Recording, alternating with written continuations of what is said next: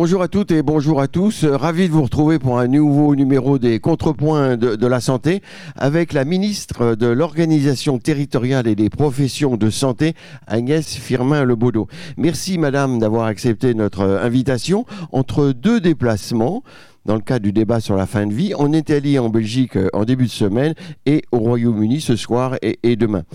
Organisation territoriale et profession de santé. Aucun ministère n'a jamais eu en France ni d'ailleurs sûrement dans le monde, s'est intitulé et cette mission. C'est dire combien ce thème est majeur aux yeux de l'exécutif. Territoire et soignants, deux mots magiques qui font consensus, mais dont les modalités de réforme suscitent de fortes oppositions et de nombreuses interrogations. Comment allez-vous réussir là où vos prédécesseurs n'ont pas trouvé la bonne manière pour réduire les déserts médicaux, instaurer un pacte territorial pour assurer la permanence et l'universalité des soins, pour reprendre les mots du président de la République, et aussi accélérer les partages de tâches entre professionnels? En principe, ce jeudi, ces derniers jours de négociation de la convention médicale entre l'assurance maladie et les médecins libéraux, on en parlera. Nous vous interrogerons aussi sur les thèmes qui vous occupent, les médecins étrangers, les PADU, c'est un de vos sujets euh, auxquels vous espérez trouver des, solutions. Les praticiens à diplôme hors Union européenne, la santé et l'environnement, l'approche One Health et évidemment surtout le débat sur la fin de vie. Cette émission est enregistrée jeudi 23 février dans la matinée à la Villa M. Pascal, première question. On va commencer, merci euh, d'être avec nous. On va commencer par, par le début et notamment par l'ambiance, l'ambiance du moment. Euh, les médecins, euh, ici d'ailleurs pas très loin, hein, sont descendus dans la rue en nombre, et notamment euh, en disant qu'ils étaient contre beaucoup de choses. Alors il y a eu la loi RIST, il y a eu qui a les a, qui focalisé leur, leur mécontentement, visiblement. Le tarif, Philippe a raison de le rappeler, mais vous allez dévoiler, je crois que vous allez nous dire exactement comment les choses vont se terminer et quelle est la valeur hein, de la consultation. Vous nous avez dit ça juste avant. Parce que quand même, les choses, Madame la Ministre, se passent en général. Les grandes choses se passent au contrepoint de la santé. 30, euh, euros, 30 euros ou pas, hein, que voilà. Ah, ah, on n'est plus à 50. D'accord. Euh, voilà, les médecins, euh, effectivement, sont mécontents. Il n'y a pas que les médecins qui sont mécontents. Il y a effectivement cette question de, du tarif de la consultation, mais il y a, d'une autre manière générale, une situation qui est difficile, visiblement, dans le secteur de la santé. Euh, vous, j'imagine, évidemment, et vous l'avez dit vous-même plusieurs fois, vous sentez bien les difficultés. Alors, euh, est-ce que vous avez le sentiment aujourd'hui que on trouve des solutions, qu'on va trouver des solutions, ou que l'on va s'enfoncer dans cette crise?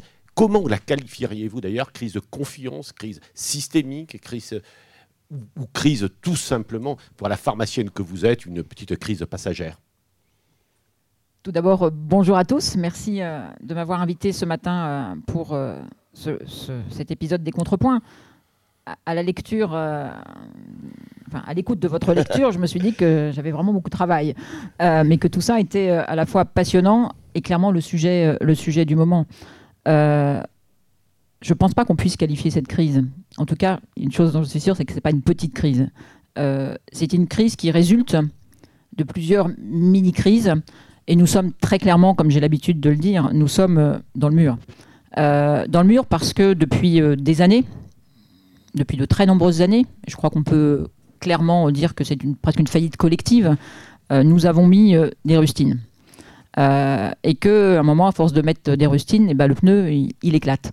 et qu'après après la sortie de, cette crise sanitaire, hein, même s'il faut toujours être très prudent lorsqu'on parle de sortie de crise sanitaire, hein, nous avons appris à vivre avec le virus, mais il est encore là. Euh, eh bien, il y a eu une accélération euh, de cette euh, fatigue, de ce, pour certains, de cette crise de confiance, de ce perte de sens à l'exercice de leur profession. Et le cap que nous a fixé le président de la République le, 6 janvier dernier lors, lors des vœux aux acteurs de la santé, c'est bien de en premier lieu, de redonner du sens à tous les professionnels de santé, je dis bien à tous les professionnels de santé, parce que c'est bien notre système de santé euh, qui est malade. Et l'objet de la refondation de notre système de santé, c'est à la fois refonder l'hôpital, mais aussi la ville, parce qu'il marche sur deux jambes, ce système de santé. On a l'impression que vous vous intéressez plus aux libéraux qu'aux hospitaliers? Alors, si vous me posez la question à moi, c'est bien parce que ça veut dire que je respecte ma feuille de route. Euh, donc, c'est plutôt, plutôt bon signe. Profession de santé, c'est les libéraux. Euh, non, non, mais c'est euh, dans la feuille de route qui est la mienne. c'est plutôt m'occuper du système de ville. mais il est évident, et je, je vous l'ai dit très clairement, que nous réussirions, et c'est pour ça que nous sommes avec François Braun, nous formons un, binôme. il est évident que nous réussirons la, fondation, la refondation de notre système de santé que si nous refondons les deux.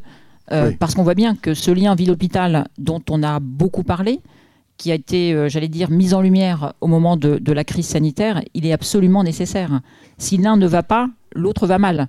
Donc. Euh, vous ne voulez pas caractériser cette crise Vous dites qu'on est dans, dans le mur ou juste avant de... Alors elle est structurelle si vous voulez. Oui, structurelle sans doute. On a déjà eu des crises dans l'histoire, à votre avis, comme ça? Est-ce que c'est vraiment pourquoi, y a-t-il ces raidissements actuellement Et dont le fond, est-ce que c'est, euh, ma question en fait, est-ce que c'est vraiment euh, l'ampleur de la crise ou peut-être parfois une forme de corporatisme chez certains qui pourrait expliquer qu'il y a des raidissements? Il y a aussi une convention qui va être négociée. Donc, bon, on est quand même dans un moment d'actualité. Ça, nous l'avons connu. Non, mais le moment des négociations d'une convention, quel qu'il soit, dans tous les domaines, c'est toujours un moment de tension. C'est le principe. Une convention, c'est euh, on négocie alors pas oui l'un contre l'autre, enfin l'un avec l'autre, dans un système normalement de gagnant-gagnant. C'est le principe euh, d'une convention. Euh, donc c'est toujours un moment de crispation. Euh, ce moment de crispation, je, le redis, il est sans doute un peu plus important, même si j'ai quand même souvenir de conventions. C'est toujours compliqué la, la négociation d'une convention. J'ai quand même souvenir de médecins en grève il y a quelques années déjà. même avec certaines violences. Hein. Même avec certaines violences. On Donc, pas cette fois. Hein. oui. Non, non, mais, mais c'est, je le redis, c'est aussi la professionnelle de santé qui va permettre de sortir un petit peu de son rôle de ministre, mais se dire que, et je sais qu'il y a des professionnels qui ont beaucoup été sur le terrain pendant la crise sanitaire, cette crise sanitaire, elle a été euh, physiquement et psychologiquement épuisante. Euh, elle a duré longtemps, elle a duré deux ans, euh, pendant lesquels beaucoup de professionnels n'ont pas pu prendre de vacances. et donc c'est aussi ça, c'est aussi cette fatigue qui s'est accumulée depuis des années. Le certes, il y a tout ça, hein, la situation est difficile, parce qu'elle a, raison d'insister, mais aujourd'hui, on vit un tournement quand même. Euh, le président de la République, il l'a très clairement dit, euh, on peut plus continuer comme ça, il faut mettre l'argent là où on en a besoin. C'est le contrat d'engagement territorial, c'est le pacte euh, territorial. Donc dans la convention, bon, il n'y a pas que les médecins dans le système de santé, mais, mais là, les médecins vont devoir s'engager, ce qui est nouveau. On a l'impression que vous privilégiez plus l'attente des, patients que les médecins. L'impression que vous passez un petit peu en force, et vous le dites d'ailleurs, c'est un peu la, la, dernière chance. Il faut, être très clair, nous sommes à un moment, je pense, à un moment charnière de l'évolution euh, d'abord de, la pratique de la médecine. Euh, on, va le redire ici, mais on l'a tellement dit que mais c'est bien parfois. La communication, c'est l'art de la répétition. 6 millions de, nos concitoyens n'ont pas de médecin traitant. 657 000 qui ont une pathologie chronique qui doit être suivie. la question qui est la nôtre, avec une démographie médicale qui baisse, qui continue à baisser, parce que, parce que des médecins partent à la retraite, parce que nous prenons aussi de plein fouet euh, un phénomène sociétal que personne n'avait anticipé de cette ampleur, c'est-à-dire que le rééquilibrage vie personnelle, vie professionnelle, euh, il s'accélère et il s'accélère aussi dans le domaine de la santé. Euh, voilà, vous avez tous entendu cet été des restaurateurs qui cherchaient des personnels pour travailler et avaient du mal à le trouver. Mais les médecins n'en peuvent plus et vous leur demandez d'en faire ah, bah, plus. C'est ça qui. Je vais, je vais terminer. et donc, nous prenons aussi de plein fait. Donc, c'est un médecin euh, qui part en retraite. Avant la crise sanitaire, il en fallait euh, en moyenne 2,2. Aujourd'hui, un médecin qui part en retraite, il en faut 3. Comment nous, pouvoirs publics, qui avons l'obligation de répondre de façon équitable à tous nos concitoyens sur tout le territoire, de répondre aux besoins de santé, on y arrive? Eh bien, très clairement, et c'est aussi ce pourquoi euh, le ministère dont j'ai l'honneur d'avoir la charge existe, on ne va pas y arriver tout seul. On va y arriver avec les professionnels, je dis bien avec les professionnels, on va y arriver avec les territoires. C'est bien ensemble qu'on va, qu'on va construire cette réponse.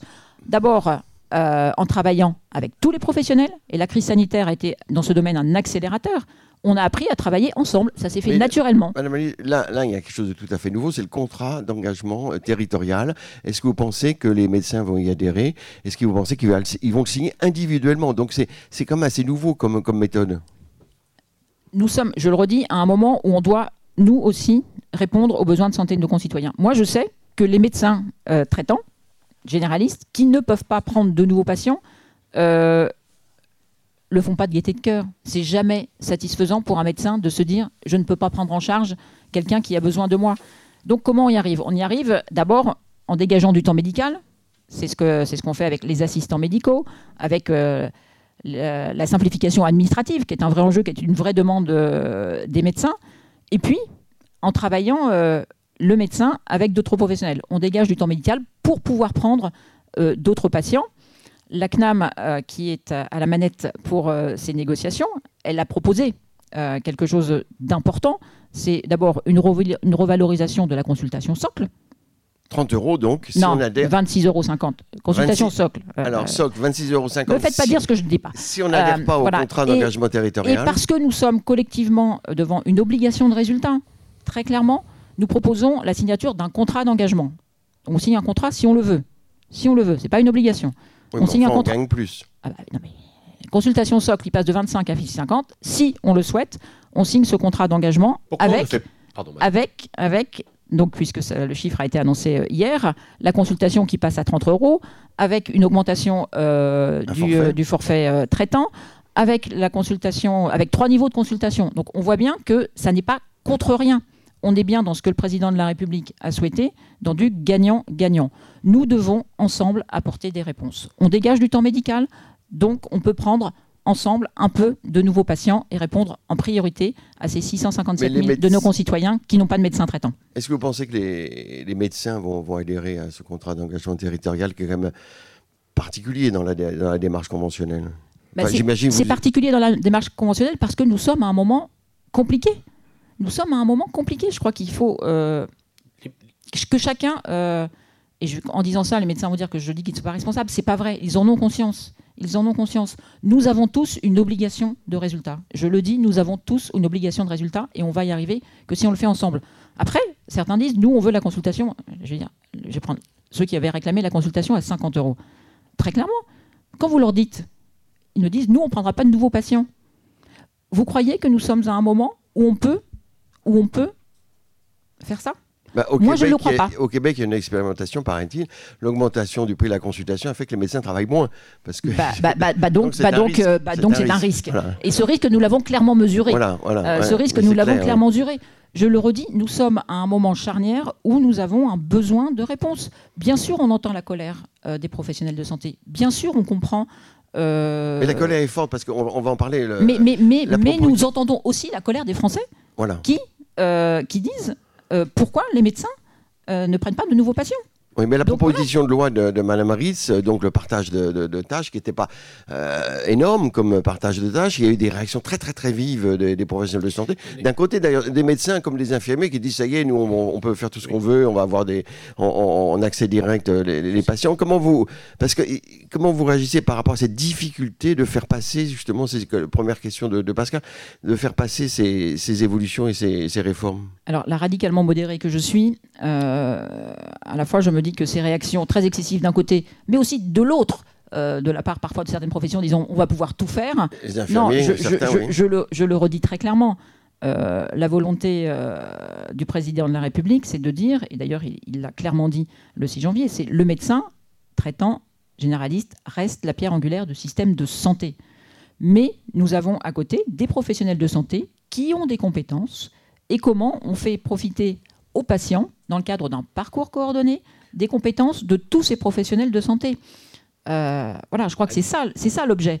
Mais ils vous entendent pas pour Ah, l'instant. Philippe. Mais s'ils nous entendent, mais, mais vous, je vais vous dire très franchement ce que je pense. Euh, Ah. Parce que je le dis très franchement, toujours ce que je pense. Et Oui. surtout ce que je vois, puisque j'ai fait plus de 60 déplacements depuis le mois de juillet. Quand je vais sur les territoires, mais ça se fait tout seul et ça se fait naturellement. C'est ce qui me rassure.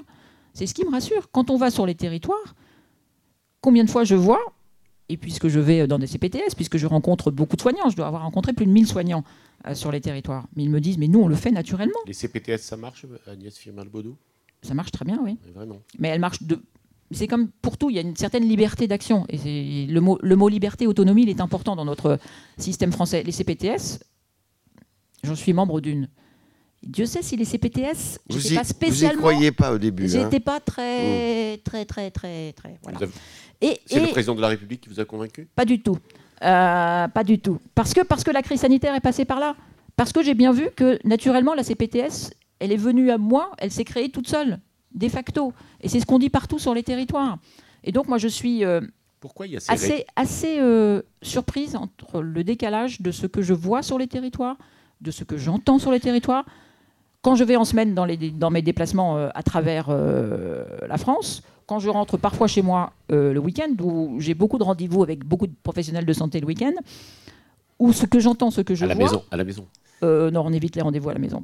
Euh, mais, mais entre ce qui se discute au 14 avenue du Ken et ce que je vois sur les territoires, le décalage, il est Pourquoi il, y a, énorme. pourquoi il y a ce raidissement actuellement? Parce qu'on ne peut pas dire que les organisations syndicales dites représentatives, que ce soit d'ailleurs chez les médecins, je cite par, exa- par exemple MG France, ou la CFDT sur les retraites, enfin, etc., ce ne sont pas des gens, ce sont des gens qui sont a priori euh, également par nature constructifs, et pas, pas, pas des conservateurs nés, si Non, je. Pourquoi ça se raidit comme ça? Mais parce que dans une convention, il y a toujours un moment euh, compliqué. On arrive à la fin de la négociation de la convention. Et je, je le redis, euh, les médecins ne vont pas bien. On le sait, on l'entend. Et quand on va pas bien, ben, les réactions sont toujours Donc, un peu plus excessives. Mais, mais je le redis, nous avons aussi, nous, euh, enfin, euh, gouverner, c'est aussi prendre des décisions. Euh, et quand on prend des décisions, elles sont pas toujours, elles sont à la fois, euh, c'est du 50-50. hein. Sur, sur les CPTS dont, dont a parlé Pascal, vous prévoyez la généralisation des communautés professionnelles et territoriales de, de- de santé à la fin de l'année, alors qu'on s'aperçoit que c'est de plus en plus difficile d'en créer, d'en développer, parce qu'évidemment le plus simple a été fait au départ. Euh, Aujourd'hui, il y en a plus de 700 euh, en, en réalité en projet, mais 300, un peu plus de 300 euh, qui fonctionnent. Est-ce que c'est un tel succès? Est-ce que vous pensez vraiment tenir le, le timing de généralisation? Effective des CPTS à la fin de l'année en tout cas, on va s'en donner les moyens. Euh, une mission euh, est lancée, euh, le Tour de France des CPTS, pour voir celles qui fonctionnent, pourquoi elles fonctionnent, comment elles sont nées, comment elles ont été construites, voir aussi celles qui ont du mal à démarrer, quels sont les freins, pour, pour, essayer de, de- lever ces freins, et puis inciter les territoires où il n'y a pas encore de CPTS à le faire. Je, je vous le redis, il y a de très très beaux exemples de CPTS, et je le redis, lorsque les professionnels travaillent entre eux, euh, eh ben on arrive à faire de belles choses. Euh, Est-ce que c'était pas un peu malhabile la loi Rist à ce moment-là?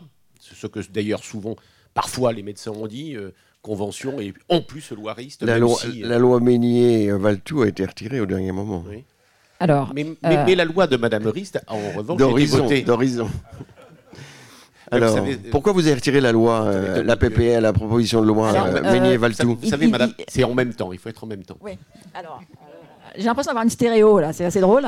Euh, comment vous dire Euh, En France, il y a quelque chose d'important le législatif et l'exécutif.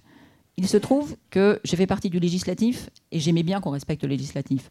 Donc maintenant que je suis dans l'exécutif, je suis très vigilante à ce que le législatif soit respecté. Il se trouve que ce sont des propositions de loi euh, qui sont issues donc de parlementaires, de députés, euh, et dans le cadre des propositions de loi, c'est euh, l'Assemblée nationale qui maîtrise son calendrier. Ça, c'est la première des réponses. Sur la deuxième, puisque je vois bien que si je réponds pas, vous allez y revenir, donc je vais y répondre. Moi, je salue la décision prise par Frédéric Valtou, qui a considéré que la PPL qui avait été déposée par Thomas Meignier avait été déposée avant euh, des évolutions, notamment avant des évolutions dans le cadre du PLFSS, avant euh, que la loi RIST ne soit euh, débattue, et a considéré que le moment où cette PPL serait discutée, ça n'était pas la peine de recréer des tensions importantes. Donc je salue la, décision prise par Frédéric Valtou et Laurent Marcangeli. C'est important pour vous, qui êtes dans l'exécutif, que cette PPL Rist ait été votée quand même par une très grande majorité euh, des parlementaires. C'est significatif, c'est important. Elle a été votée à l'Assemblée nationale, je crois, à l'unanimité. Donc c'est une très grande majorité. Euh, Mais, mais oui, c'est un signal. C'est un signal qui montre à quel point euh, les parlementaires euh, pensent que c'est une partie de la réponse aux besoins de santé de nos concitoyens. Je dis bien, c'est une partie de la réponse aux besoins de santé de nos concitoyens. Et dans cette PPL RIST votée euh, à la- à- à l'Assemblée, elle n'a pas été votée euh, dans le même format euh, au Sénat, il y avait l'engagement territorial. Mais sur les, territoires, est-ce que euh, si on va au fond du fond, sur un territoire, personne en réalité un intérêt à travailler ensemble aujourd'hui. Alors il y a des CPTS qui se créent, il y a plein de choses qui se créent, mais mais il n'y a, pas d'incitation financière, c'est le paiement à l'acte. Euh, les, hôpitaux euh, ont créé des, GHT, mais mais c'est sur territoire, c'est pas relié avec les, médecins de ville. Euh, les, cliniques, les, établissements privés n'ont pas d'obligation, ils peuvent prendre les missions qu'elles veulent. Comment faire en sorte qu'il y ait, ce, qu'a dit le, président de la République, ce, consortium d'acteurs de, la santé, comment faire vraiment ensemble pour sortir, ce que vous disiez au départ, de, mettre des rustines sur, euh, sur des, plaies qui saignent Alors d'abord, personne n'a intérêt à travailler ensemble. Si, tout le monde a intérêt à travailler ensemble. Je, m'inscris en faux contre cette formule. Euh, d'abord parce que sur le plan purement professionnel, c'est intéressant de travailler avec d'autres professionnels. Et je vous rappelle que si on s'engage dans ces métiers, c'est bien dans l'intérêt du patient. Et l'intérêt du patient, c'est bien que tous les acteurs euh, travaillent entre eux. Donc ça, oui, il y a forcément un intérêt à travailler ensemble. Le président de la République, le 6 janvier, il a dit beaucoup de choses. Euh, et il a parlé euh, du pacte territorial. Euh, ce pourquoi mon ministère a été créé, c'est parce que le président de la République et la Première ministre ont fait campagne l'année dernière, en 2022, comme bon nombre d'entre nous. Et cette campagne, elle a duré quatre mois, entre les présidentielles et les législatives. Il n'y a pas un jour, pas un jour, où nous avons tous été abordés par des Français qui n'avaient pas accès aux soins. Et donc, euh, là aussi, la crise sanitaire a montré à quel point l'accompagnement des collectivités dans la mise en place de solutions, et le meilleur exemple et celui qui illustre euh, bien tout ça, c'est les centres de vaccination. Comment, avec les collectivités, avec l'État représenté euh, dans nos territoires par les préfets et par les ARS, on a pu répondre vite en montant ces centres de vaccination et avec les professionnels qui ont été, j'allais dire, très volontaires pour participer. Et donc, ce ministère, c'est la résultante de ça. C'est bien la décision unilatérale qui vient euh, de Paris, du 14 avenue du Ken, qui s'applique partout sur les territoires. Ça ne marche pas. Et c'est pas possible. Nos territoires sont vraiment très différents et que chaque territoire a besoin d'une réponse spécifique. Vous n'avez pas parlé des CNR santé jusqu'à présent. Parce que... vous n'avez pas posé la question Non, mais c'était une réponse alors à nos questions. Euh, vous n'avez pas prononcé le mot. Est-ce que c'est vraiment, euh, François Braun a beaucoup insisté dans son, ses voeux aux forces vives, euh, est-ce que c'est vraiment la solution, les CNR santé? On est allé à certains, en conclusion, c'est plein de bonnes intentions, mais c'est pas très structurant. J'allais y venir. Donc, euh, du coup, j'ai perdu le fil de mon truc là. Euh, non, non, non, j'y viens. Euh, organisation territoriale et profession de santé. Le et est important. donc, la solution unique qui vient de Paris dans tous les territoires, ça marche pas parce que nos territoires sont différents. 87% de la France est un désert médical, je crois qu'il faut le redire, et que la réponse qu'on apporterait en Île-de-France ne peut absolument pas être la même que celui de Saint-Georges de Luzançon dans lequel j'étais il n'y a pas très longtemps. Donc, c'est bien territoire par territoire qu'il faut apporter euh, des réponses, d'où l'intérêt de ces CNR santé que nous avons euh, lancé euh, le 3 octobre au Mans, dont nous donnerons, j'allais dire, les conclusions mi-mars. et la volonté du président de la République, c'est bien de créer non pas un engagement territorial comme les médecins se le voient proposer en termes de contrat, mais un pacte territorial où, à l'échelle de chaque territoire, on va partir sur une maille départementale et chaque territoire pourra s'adapter. Nous mettrons ensemble, dans le cadre de, ces CNR, tous les acteurs, tous les acteurs, les, hôpitaux, le privé, mais les CPTS, mais aussi les EHPAD et les collectivités territoriales, pour qu'ensemble, chacun dans ses compétences, on puisse euh, répondre aux besoins de santé de nos concitoyens. concrètement, c'est bon, euh, une bonne intention, mais c'est quoi un pacte Comment ça va se dérouler? Bah, justement, c'est ce qu'on est en train de construire. Donc, c'est-à-dire que, par exemple, on va vous réinviter. Justement, c'est à l'échelle, à l'échelle d'un territoire. Euh, vous avez euh, donc votre pacte territorial dans lequel, euh, bien sûr, vous avez les représentants de la santé. C'est comment on coordonne la permanence des soins dans les établissements. il n'est pas normal que dans le cadre des, des soins, ce soit toujours l'hôpital public qui prenne les gardes. Donc comment on le coordonne avec le privé Et ça, ça marche que si on travaille ensemble. Comment Et ça, c'est pas facile. Non, mais justement, c'est important parce bah, que c'est bien ce qu'on va faire, oui. Voilà. Mais, pas parce que c'est pas facile qu'on va pas le faire. Est-ce que hein. vous allez, parce que là, on est dans la méthode. Est-ce que vous allez inciter ou obliger euh, Ce que disait un directeur d'ARS sur l'organisation territoriale de Nouvelle-Aquitaine, il disait on peut pas imposer aux établissements privés de, de, de, prendre des gardes s'ils opèrent des cataractes, les soins programmés, mais on peut pas forcément. Les établissements privés choisissent l'activité qu'ils veulent avoir. Mm, mm. Est-ce que c'est vrai? Comment vous allez faire en sorte que, la mayonnaise prenne quelque part Il y a des choses. Euh, enfin, faut faire des. Faut être pragmatique quand on répond. Et, nos concitoyens, ils n'ont plus besoin de, grands trucs. Ils ont besoin de réponses pragmatiques. Ils ont besoin de savoir que quand ils vont aller quelque part, s'ils ont besoin d'un urologue de garde, il l'est peu hmm. importe qu'il soit du public ou du privé, il faut qu'on ait un urologue de garde. Hmm. Et je prends volontairement l'urologue parce que c'est une, une, spécialité comme une autre. Mais franchement, à l'échelle d'un territoire, il n'est pas normal que ce soit toujours l'urologue du service public qui soit de garde. et je sais, là aussi, on va faire appel à la responsabilité collective. Je sais que, notamment la Garmi, le représentant du, secteur privé, euh, est très favorable à ce qu'on travaille comme ça. Mais ça, ça doit se construire. Et ça ne marche que si ça se construit, que si on prend l'habitude de travailler ensemble. Et travailler ensemble, ça veut dire qu'on est dans un pacte où on est tous ensemble. Avec des principes nationaux et une, application territoriale. Territoire par territoire. Il y a des missions, il y a, Philippe, il y a une mission IGAS sur ce sujet, euh, non, sur euh, le fait que l'on puisse vraiment bien répondre aux urgences de ville. Euh, et notamment avec l'implication d'autres acteurs, pas uniquement. Il y a une mission IGAS actuellement? J'en sais rien, oui, sans doute.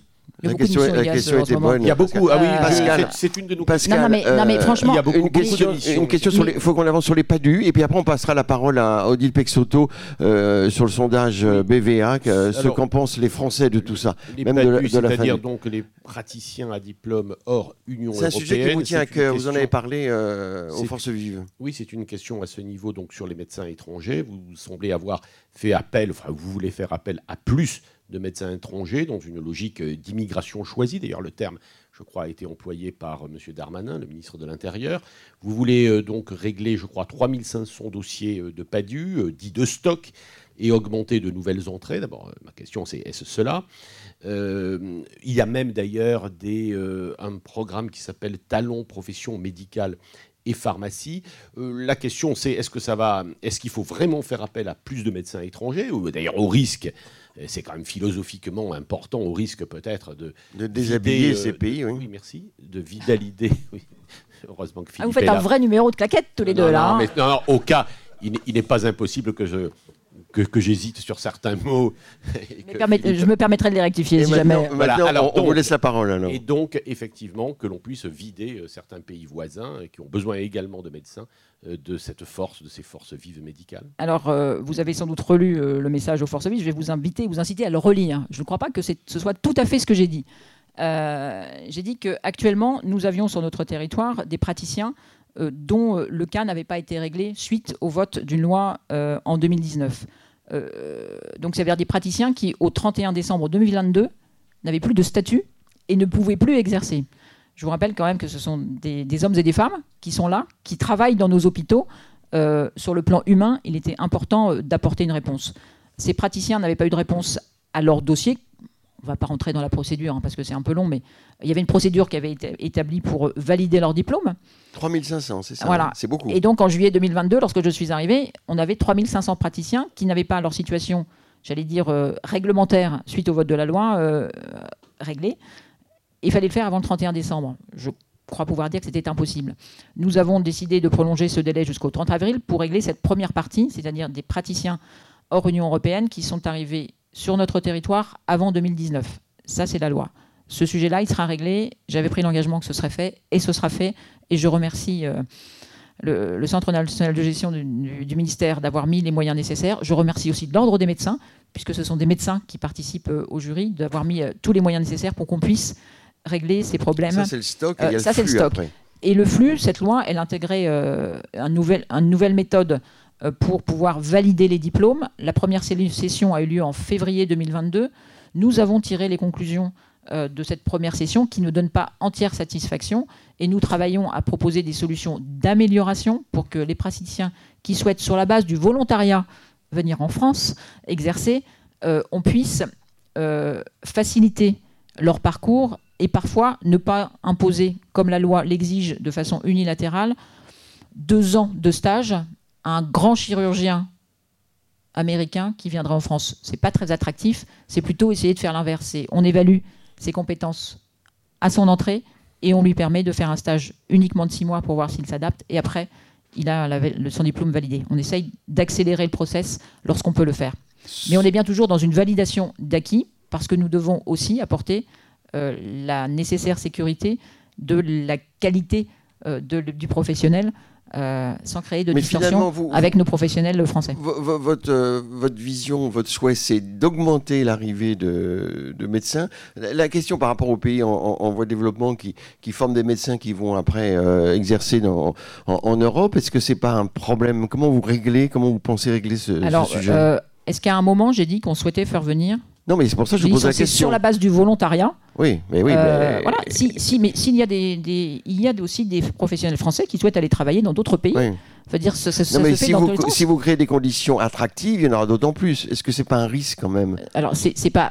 Alors, je ne sais pas si on peut parler de risque. Je vous rappelle qu'on manque de professionnels. Donc, non, mais les aussi au, niveau mondial. Euh, mais, mais le risque, le risque, il est dans tous les pays. Tous les pays accueillent des professionnels venus bah, de tous les territoires et de tous les pays. Mmh. Vous remarquerez que j'ai volontairement cité le cas d'un chirurgien américain, ça ne nous avait pas échappé, il devait y en avoir euh, beaucoup. voilà. Mais il y en a, parce que j'ai le cas, donc c'est pour ça que je le dis. Voilà. Donc, euh, on l'a trouvé. Pas, madame, on l'a trouvé. Le... Donc maintenant, on fait pour chaque euh, contrepoint de la santé un sondage avec BVA Santé. Odile Pexeto va nous dire les, grands enseignements de, de ce sondage.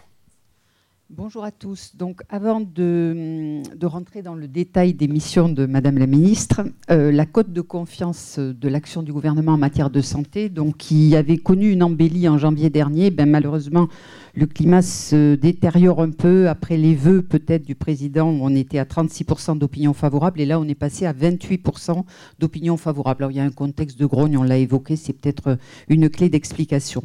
Sur le sujet des déserts médicaux, euh, on a abordé le sujet sous deux angles. D'une part, la perception. Tout simplement, on a demandé aux, Français, est-ce que vous, vous, dans votre territoire, vous vous sentez habiter un, désert médical? Eh On a 29% euh, des Français qui considèrent qu'ils sont déjà dans un désert médical, 46% dans un territoire qui est en train de le devenir. Donc, ce qui fait 75% qui se sentent quand même un petit peu fragilisés sur ce plan. Euh, en termes factuels, pour vérifier quand même cette perception, on voit que c'est un petit peu moins noir, mais que ça correspond quand même aux chiffres qu'on a de ceux qui estiment être dans un désert médical, puisqu'on a 36% euh, des Français qui ne peuvent pas avoir de rendez-vous avec un médecin généraliste en moins d'une semaine, 11% qui n'arrivent pas à avoir de rendez-vous avec un médecin généraliste en moins de trois mois. Euh, sur les spécialistes, on est à 33% des Français qui n'arrivent pas à avoir de rendez-vous avec un spécialiste en moins de trois mois et 66% en moins d'un mois. Donc on voit quand même, et effectivement ces chiffres sont beaucoup plus importants parmi ceux qui se déclarent vivre dans un désert médical, bien évidemment. Donc on a quand même ce, vécu euh, et cette perception qui est quand même assez, assez dramatique. Euh, et de manière tout à fait naturelle, on a 82% des Français qui estiment que, tout médecin, qui soit en exercice libéral, en exercice salarié, qui soit euh, venant du public, venant du privé, on leur avait vraiment posé la question comme ça ce mois-ci, euh, qui soit, euh, voilà, tout médecin doit participer aux gardes euh, c'est notamment l'opinion d'ailleurs des plus seniors, hein, euh, dont 82% des Français et 87% pour les 50 ans et plus pensent qu'il faut que cette participation aux gardes soit effective. Et ça corrobore tout à fait le sujet qui avait été abordé en janvier, avec une façon de le présenter un petit peu différente, plus politique on va dire, mais on était déjà à 85%. Donc, euh, alors, autre sujet qui rentre dans notre, dans notre débat d'aujourd'hui, c'est les territoires. La notion de territoire semble clé. Euh, et les Français ouvrent quand même une voie parce que 65% pensent aujourd'hui que les collectivités locales, leurs collectivités locales, ne, font, ne mènent pas assez d'actions dans le domaine de la santé. Et 90% des Français attendent que l'État travaille en partenariat de manière beaucoup plus rapprochée avec les collectivités locales sur le plan de la santé. Euh, alors on voit effectivement euh, beaucoup d'attentes, on voit une situation qui est effectivement situation de crise. Néanmoins, votre mission est quand même très complexe et les Français en ont quand même conscience parce qu'en même temps, ils disent euh, que bah, il, faut quand même mieux reconnaître et mieux protéger. Les médecins, 87% des Français le souhaitent et c'est même 91% pour euh, des Français qui souhaitent qu'on reconnaisse mieux, qu'on protège mieux les infirmières.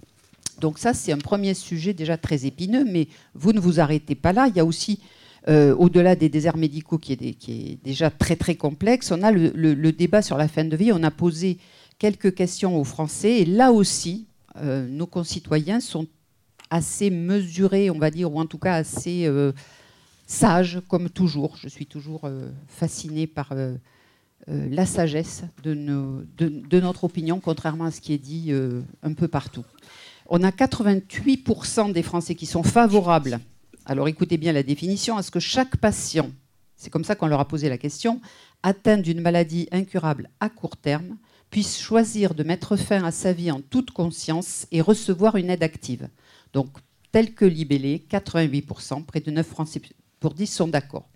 Dans le même temps, il y a quand même 42% qui pensent aussi que l'aide active à mourir est la porte ouverte à de nombreuses dérives. Donc il y a bien un encadrement très précis et c'est tout à fait judicieux de prendre son temps de débattre. Euh, on a 29% seulement qui pensent que la décision de mourir est trop grave pour être confiée aux humains. On avait libellé, on avait libellé l'item comme ça. Et c'est intéressant parce que là, on a nos jeunes, les 18-24 ans, qui sont 48% à être d'accord avec ça. Donc vous voyez, les, les, jeunes sont encore plus sages, euh, comme sur plein de sujets d'ailleurs. Et euh, on n'est pas à la fin des sujets complexes, et j'en termine, puisque vous avez évoqué l'environnement, le concept One Health. Alors on a testé, évidemment dans un sondage aussi court, un thème aussi complexe que One Health relève un peu d'une gageure.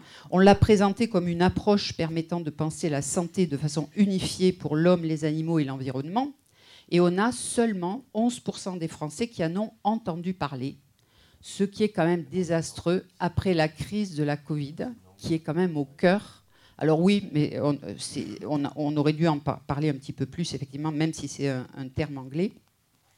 Et on voit quand même que ça pourrait permettre d'adosser une véritable approche politique globale, puisque ça intéresse 46% des Français, notamment les femmes, notamment les jeunes, notamment les CSP, qui sont peut-être un petit peu plus informés.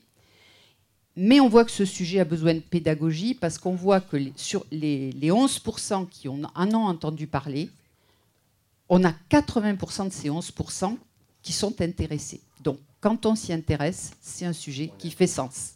c'est un, vraiment, c'est vraiment un sondage passionnant. Mais euh, la ministre a pris beaucoup de notes, donc elle va répondre. Moi, j'étais, je voulais vous dire, frappé par une chose. Tous les, tous les Français voudraient que les médecins prennent les gardes. Je voudrais avoir un commentaire. Et d'autre part, j'ai été très frappé par le fait quand même que, à la question que Odile Pexoto de BVA pose, euh, pour les médecins généralistes, quand même, on a son médecin généraliste à 21% en moins de 48 heures et 43% euh, en moins d'une semaine. Enfin, moi, je pensais que la situation était plus catastrophique que ça. Alors, je ne parle pas des spécialistes. Alors, les gardes. Alors, euh, en plus, vous faites dans le désordre, ça ne va pas m'aider, parce que j'aurais aimé dire quand même à la première réponse, que, puisque quand le président parle, euh, l'impression est meilleure, on, va l'inviter à faire des vœux tous les mois. Ça va nous aider. Euh, ça va nous aider. Euh, trêve, de, trêve de plaisanterie. moi, je suis comme vous, plutôt d'un naturel optimiste et j'aime bien plutôt regarder le verre plutôt plein. Ou à moitié plein plutôt qu'à moitié vide. Donc vous avez dit 36% des Français ont rendez-vous en moins d'une semaine chez euh, un généraliste. J'ai plutôt envie de dire, ça veut dire que 64% des Français ont un rendez-vous en moins d'une semaine chez un généraliste. Honnêtement, je pensais que ce serait plus difficile que ça.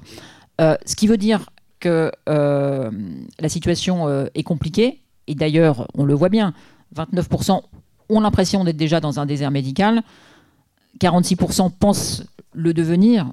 Tout à l'heure, je vous disais que 87% de la France était un désert médical, on arrive à 75%, donc on est, dans, la même, échelle. Euh, mais, mais ce qui veut dire aussi que, euh, d'abord, les médecins généralistes essayent de répondre euh, à la demande, mais ça veut dire aussi que les différentes mesures qui commencent à être mises en place depuis quelques années commencent à porter leurs fruits. Je pense notamment aux assistants médicaux. On a quand même 3600 médecins qui ont un assistant médical. Un assistant médical, c'est vraiment 15% de temps médical dégagé. Donc ça, ça permet euh, vraiment de, pouvoir euh, répondre euh, aux besoins de, santé de nos concitoyens. Je reviens à l'obligation, des gardes. je vais faire une réponse un peu plus large que celle-là. Les gardes, l'obligation de garde a été supprimée, je crois, en 2004. la jeune génération ne sait pas ce que c'est que prendre des gardes. C'est pas obligatoire. Donc elle ne connaît pas la situation de ce que c'est de prendre des gardes, même si lorsqu'on appartient à une profession euh, médicale, eh ben, on sait que c'est quelque chose qu'on doit faire. Enfin, ils en ont Euh, pris à- pendant leurs études. Ça fait, oui, non, mais après, une fois qu'on Ouais. arrive dans le monde libéral, on les garde, elles n'existent plus. Euh, le Enfin, droit, 40%, l'obligation, ouais. l'obligation de garde n'existe plus. Euh, donc, ça ne fait pas partie de, de leur champ. Comme, comme les médecins actuels font de moins en moins de visites à domicile, le champ des visites à domicile ne fait plus forcément partie de l'exercice au quotidien. Euh, je, le redis, euh, nous sommes contre toute forme d'obligation, de coercition, de régulation, euh, parce que nous pensons que ça ne marche pas en ce qui concerne l'obligation ou la régulation d'installation. Il suffit de voir ce qui s'est passé dans les pays voisins et que d'abord, quand euh, 87% de la France est un désert médical, j'ai coutume de dire que 0 fois 0 à l'école, on m'a appris que ça faisait toujours 0. Vous Donc, euh, quand vous n'avez pas posé la question. C'est bien, mais, je, mais, mais, mais gardes. oui, mais vais répondre sur les gardes. gardes, parce que les gardes, ça me, fait, ça me permet de refaire le lien avec l'engagement territorial. Le contrat d'engagement territorial. Et dans le contrat d'engagement territorial, il y a la possibilité de participer, euh, toujours pour avoir cette consultation euh, bonifiée euh, à 30 euros, euh, de prendre euh, soit de laisser son cabinet ouvert le samedi matin, je ne dis pas et, hein, je dis soit, soit de laisser son cabinet ouvert le samedi matin, soit de prendre euh, des gardes de régulation, soit de participer au service d'accès aux soins et de mettre des consultations qui, elles, sont aussi bonifiées de 15 euros. Euh, voilà, donc on voit que les possibilités, elles sont ouvertes, elles sont nombreuses. Donc là, nous misons aussi sur la responsabilité collective, sur le fait que les médecins s'organisent entre eux à l'échelle d'un territoire, mais comme ça se fait dans 95% du territoire, l'organisation des médecins entre eux pour la permanence des soins, elle se fait, mais par contre, mais par contre, à une responsabilité collective, un engagement euh, individuel, il ne faut pas que cette charge repose toujours sur les mêmes médecins. C'est bien pour ça que dans une logique de gagnant-gagnant, de la République. dans une logique de gagnant-gagnant, c'est bien ceux qui vont participer et ceux qui vont signer ce contrat qui verront leur consultation euh, Alors, Madame la Ministre, euh, avant de parler de, santé et environnement, le, le grand thème sur lequel on voulait vous entendre, c'est la fin de vie. Euh, vous faites beaucoup de voyages en Europe, vous allez nous dire un peu ce, que vous recueillez comme, expérience, comme avis. Euh, les Français sont à fond pour, hein, euh, la Convention citoyenne est, pour, le, sondage qu'on a fait est pour, une forme, une, fin, active, enfin une, aide active à, mourir. Vous, vous aviez dit que vous, aviez évolué sur le sujet. Alors, est-ce que c'est le match est plié? Alors tout d'abord, le président de la République a, a souhaité, comme s'y était engagé euh, lors de la campagne électorale, ça faisait partie euh, de son programme, de lancer euh, la convention citoyenne le 9 décembre dernier, suite à l'avis du Conseil national d'éthique qui disait, avec son avis 139, que la loi Claes-Leonetti ne répondait pas à toutes les situations. et qu'ils étaient favorables à une aide active à et mourir que euh, derrière ça, il fallait réfléchir à une aide active à mourir. Le président, donc la Convention citoyenne, a commencé ses travaux avec des règles du jeu le 9 décembre. Cette Convention citoyenne se terminera le 19 mars.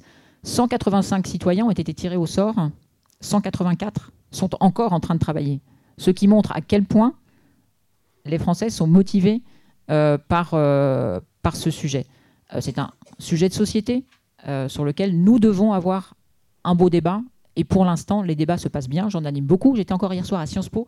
C'est exactement le même sondage. Les, les- les jeunes de Sciences Po. Vous n'étiez pas à l'Élysée à un Euh, dîner sur la, la fin de vie comme ça a non, été vous annoncé êtes, vous êtes très mal informé, euh, dites donc. Comme ça a été annoncé dans un grand journal du soir. Ah oui, oui. mais alors, mais- est-ce que, mais la, question, je, est-ce je- je vais continuer. euh, oui. Oui, oui, justement, sur ce sujet, est-ce que finalement, euh, tout va vers euh, cette possibilité de- de- d'organiser une aide active à mourir?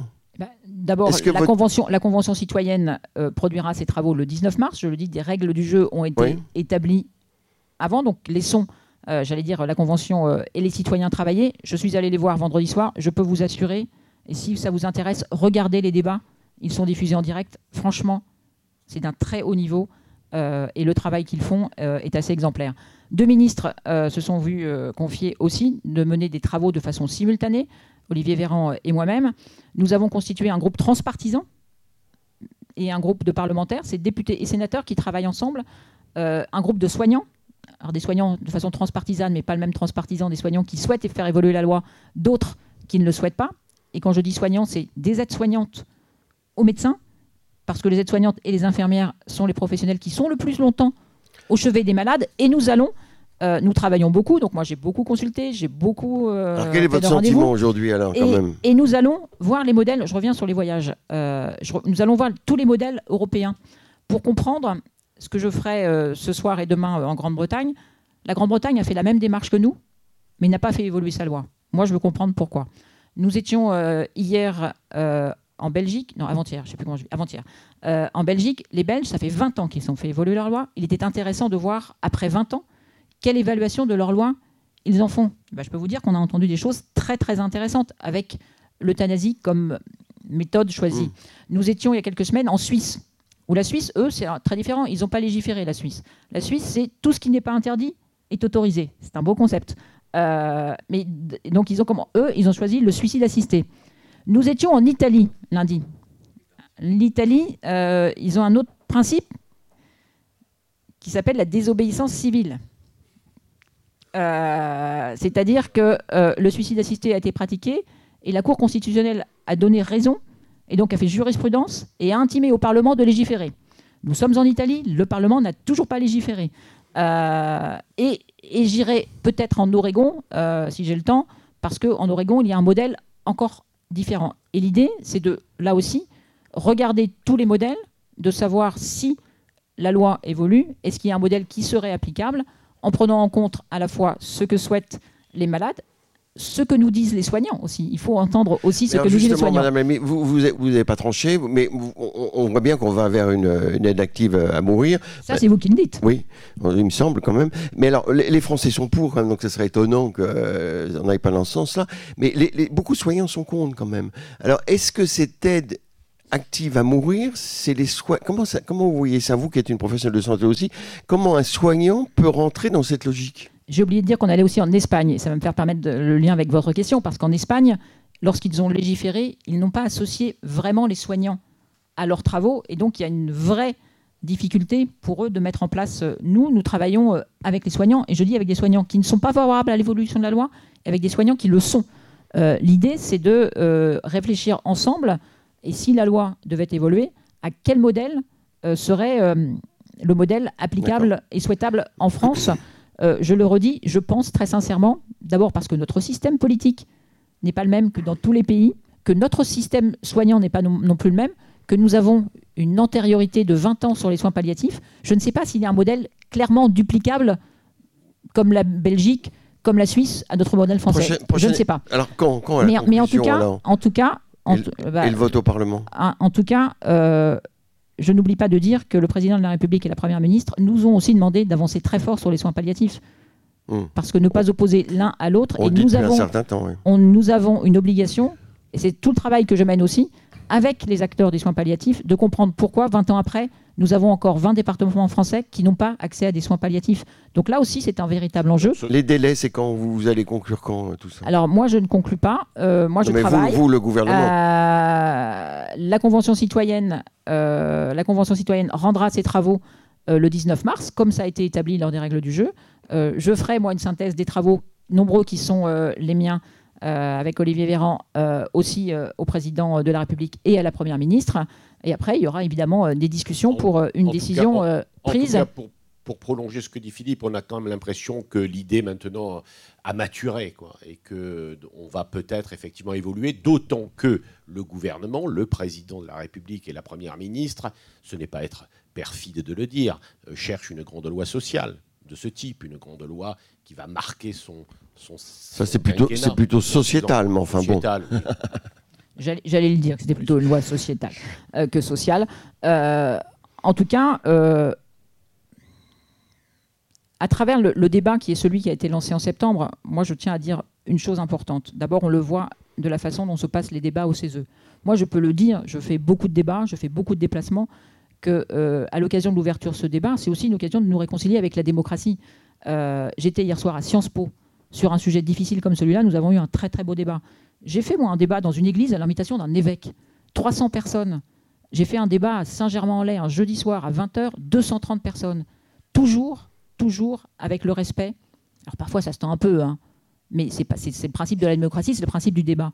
Mais sans jamais d'outrance. Et- et je le redis, nous avons l'occasion de nous réconcilier avec la démocratie. Et vous avez parlé d'évolution. Moi, j'apprends toujours en écoutant et en écoutant beaucoup et on apprend toujours. Nous aussi. Sur Euh, Pascal, l'environnement, oui. Voilà, santé environnement. Oui. il nous reste peu de temps avant une, une question de, de, de Renaud Degas. Euh, c'est c'est votre sujet, alors Pascal que Odile a dit qu'effectivement, on n'avait probablement pas, dit-elle, pourtant c'est une grande optimiste, dit-elle, peut-être un problème de communication ou d'information, mais sur ce sujet, effectivement, les Français ne voient pas très bien euh, quelle est la solution, ou en tout cas l'importance du sujet. Vous prenez des initiatives, hein. on vous a vu récemment, notamment avec d'ailleurs euh, les doyens et les facultés de médecine, pour essayer de lancer des programmes de formation. Il y a d'autres initiatives. Euh, que peut-on attendre sur ce sujet? Par où vous prenez le sujet, oui, parce que c'est ça la question. Eh ben, J'ai l'impression d'avoir un ministère des, des- des premières. Euh, pour la première fois, un ministre euh, qui est au 14 avenue du Duquesne a dans sa feuille de route clairement écrit l'enjeu de la santé environnementale. Euh, je crois qu'il est urgent et, et la crise sanitaire qui est passée par là nous montre à quel point aussi on doit prendre en compte ce sujet. Euh, D'abord parce que les jeunes nous y poussent. Alors je ne sais pas si le concept de One Health euh, est le bon terme, en tout cas c'est celui qui est donné euh, au niveau mondial. On parle parfois d'une seule santé, c'est la traduction euh, littérale. En tout cas, ce que je sais, c'est que ce qui s'est passé cet été sur l'eau, par exemple, doit nous inviter, nous inciter fortement à prendre en jeu ces considérations de santé environnementale. Elles sont nombreuses. Euh, c'est un dossier qui est traité en interministériel. Je travaille beaucoup euh, avec le ministère, bien sûr, de l'écologie pour les problèmes d'air et pour les problèmes d'eau, en termes de qualité, en termes de quantité, bien sûr avec l'agriculture, bien sûr avec la recherche. Il est important que nous puissions euh, mettre en avant ce, sujet de santé environnementale. Je lancerai le groupe santé environnementale présidé par Anne-Cécile Violent au mois de mars. Avec Christophe Béchu et Bérangère Couillard, le lancerons le plan eau. Euh, et C'est nous qui les mesures c'est clairement en interministériel. Moi, je, je- je- je prends en charge tout ce qui concerne la santé. Et on voit bien que euh, en termes de qualité de l'eau, il y a des vrais enjeux. En termes de qualité de l'air, euh, j'étais au cri- à côté de Christophe Béchu lorsqu'il a parlé des, des aides-feux, parce que 44 000 de nos concitoyens décèdent à cause d'une mauvaise qualité de l'air. Donc on voit bien que les euh, enjeux, ils sont multifactoriels. Madame On peut parler des perturbateurs endocriniens, on peut parler de plein de choses. Exactement, 99 ou 97% des, des femmes enceintes ont des perturbateurs endocriniens qui pourraient provoquer euh, des accouchements pré- prématurés. Donc la, si- la situation est sérieuse. Et ça, c'est le Haut Conseil de la Santé publique qui le dit, qui a évalué 15 ans de, de- de politique publique. Euh, vous avez dû lire ce, ce rapport qui est assez impressionnant. Euh, alors, comment vous allez l'engager réellement Comment Qu'est-ce que vous pensez de ce, ce rapport de, sur les 15 années de, de politique publique dans ce domaine? Qu'est-ce qui va changer concrètement? Quel est le virage que vous allez... euh, D'abord, le, le- le virage, c'est euh, de, de concilier à la fois euh, les enjeux sur lesquels nous devons avancer en termes de transition écologique et de l'intégrer euh, dans, dans l'impact que ça a pour la santé environnementale, ou j'allais dire vice-versa. Euh, C'est-à-dire qu'on Mm. travaille vraiment euh, tous ensemble et, et ce n'est pas, euh, pas factuel. À chaque fois que Christophe Béchu parle de transition écologique, systématiquement, euh, je viens à ses côtés pour montrer à quel point euh, à quel point ce dossier doit être traité de façon interministérielle. Avec Sylvie Rotaillot, vous l'avez dit, euh, nous avons euh, lancé euh, un module, un module euh, pour les euh, jeunes médecins euh, sur la santé environnementale. Ça veut dire que enfin, en 2023, euh, les médecins seront formés à la santé environnementale. Mais on peut se réjouir que 32 facs euh, aient accepté d'intégrer ce module, ce qui veut dire quand même qu'il y en a 4 pour qui euh, la formation, 4 facs pour qui la formation ne sera pas Ça donnée. m'a frappé que les pharmaciens Euh, ne s'engageaient pas à ça. Mais les pharmaciens, ils vont venir, bien Ah sûr. Mais bien sûr. Enfin, je sais pas, mais, mais j'im- j'imagine. J'imagine. Non, mais c'est fou, ce- les pharmaciens le font déjà, ce- le font déjà naturellement. Non, mais c'est Ouais, un vrai enjeu. Et, Ah oui. avec, euh, et avec Marc Fesneau, puisque nous arrivons euh, au moment du Salon de l'agriculture, nous allons lancer aussi Le ministre de l'Agriculture. euh, nous, allons, euh, nous allons aussi euh, travailler avec ce sujet, avec le concept de One Health, et lancer un institut En fait, là-dessus vous êtes une spécialiste pour faire travailler tout le monde avec vous. quoi. Oui, je crois que je travaille aussi pas mal avec eux. Bon, On c'est travaille bien. ensemble, Alors. C'est l'idée. Et, et puis on c'est comprend c'est que vous êtes, important. et vous êtes une première de cordée, c'est ça? Ça doit faire plaisir au président de la République. Euh, Je ça suis rien du tout. Moi, je suis comme vous tous les dit- autres et on travaille Vous ensemble. n'êtes pas obligé de répondre. Pascal, euh, Mais Pascal quand j'ai pas envie de répondre, je réponds pas. hein. une question de, de Renaud Degas. C'est- C'est des questions donc qui nous viennent de, de LinkedIn ou de Twitter. Oui, merci. J'en- J'en profite pour euh, signaler à tout le monde que nous sommes toujours bien sûr diffusés sur YouTube en tant que débat, mais également en podcast. En- vous cherchez Contrepoint de la santé et vous nous trouverez. C'est très bien à écouter en audio aussi, en courant, en conduisant, en tout ce que vous voulez. Faisons Euh, attention. Ah non, pas en conduisant. Non, Mais non, si, non, non, non, mais si, euh, sur les haut-parleurs de la, de, de la voiture. Oui, mais on regarde pas, on regarde pas l'image. hein. Non, au podcast, podcast, podcast. C'est pour ça, c'est tout l'intérêt. C'est sonore, sonore.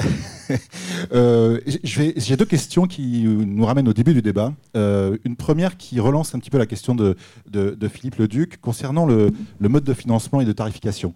Est-ce que euh, aujourd'hui faire travailler ensemble les professionnels de santé de ville ne passe pas par un, une vraie modification euh, du mode de tarification clairement, ne pas être, ne sortir clairement de l'acte et euh, avoir des, tarifs incitatifs ou des modes de, financement incitatifs à travailler ensemble? C'est la première question, parce que visiblement, quand même, ce serait un des leviers phares, il semblerait pour beaucoup de monde, c'est quand même le financement et non pas la bonne volonté.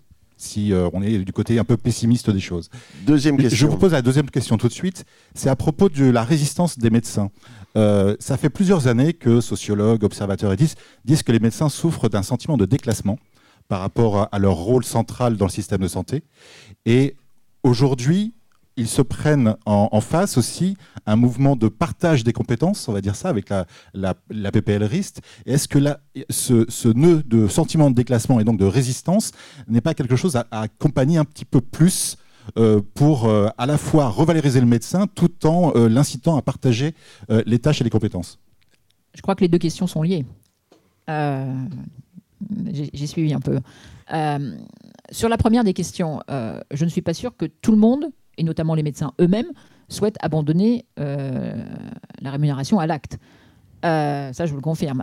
donc, si on veut un point de crispation supplémentaire, par contre, ce qui ne veut pas dire qu'il ne faut pas essayer. Et puisque, comme je vous l'ai dit, je, fais beaucoup de terrain, il y a des expérimentations qui sont en cours, et notamment dans les centres de santé. Notamment dans les centres de santé où euh, on a euh, des, parcours de, patients euh, qui sont financés par un forfait. et donc ces expérimentations sont en cours, un peu sur le modèle suédois. je pense que l'évaluation de ces expérimentations, parce que c'est bien d'expérimenter, mais c'est aussi très bien d'évaluer. ces expérimentations sont en cours. Une première phase de consolidation euh, et, d'évaluation euh, en temps réel va avoir lieu là euh, fin juin.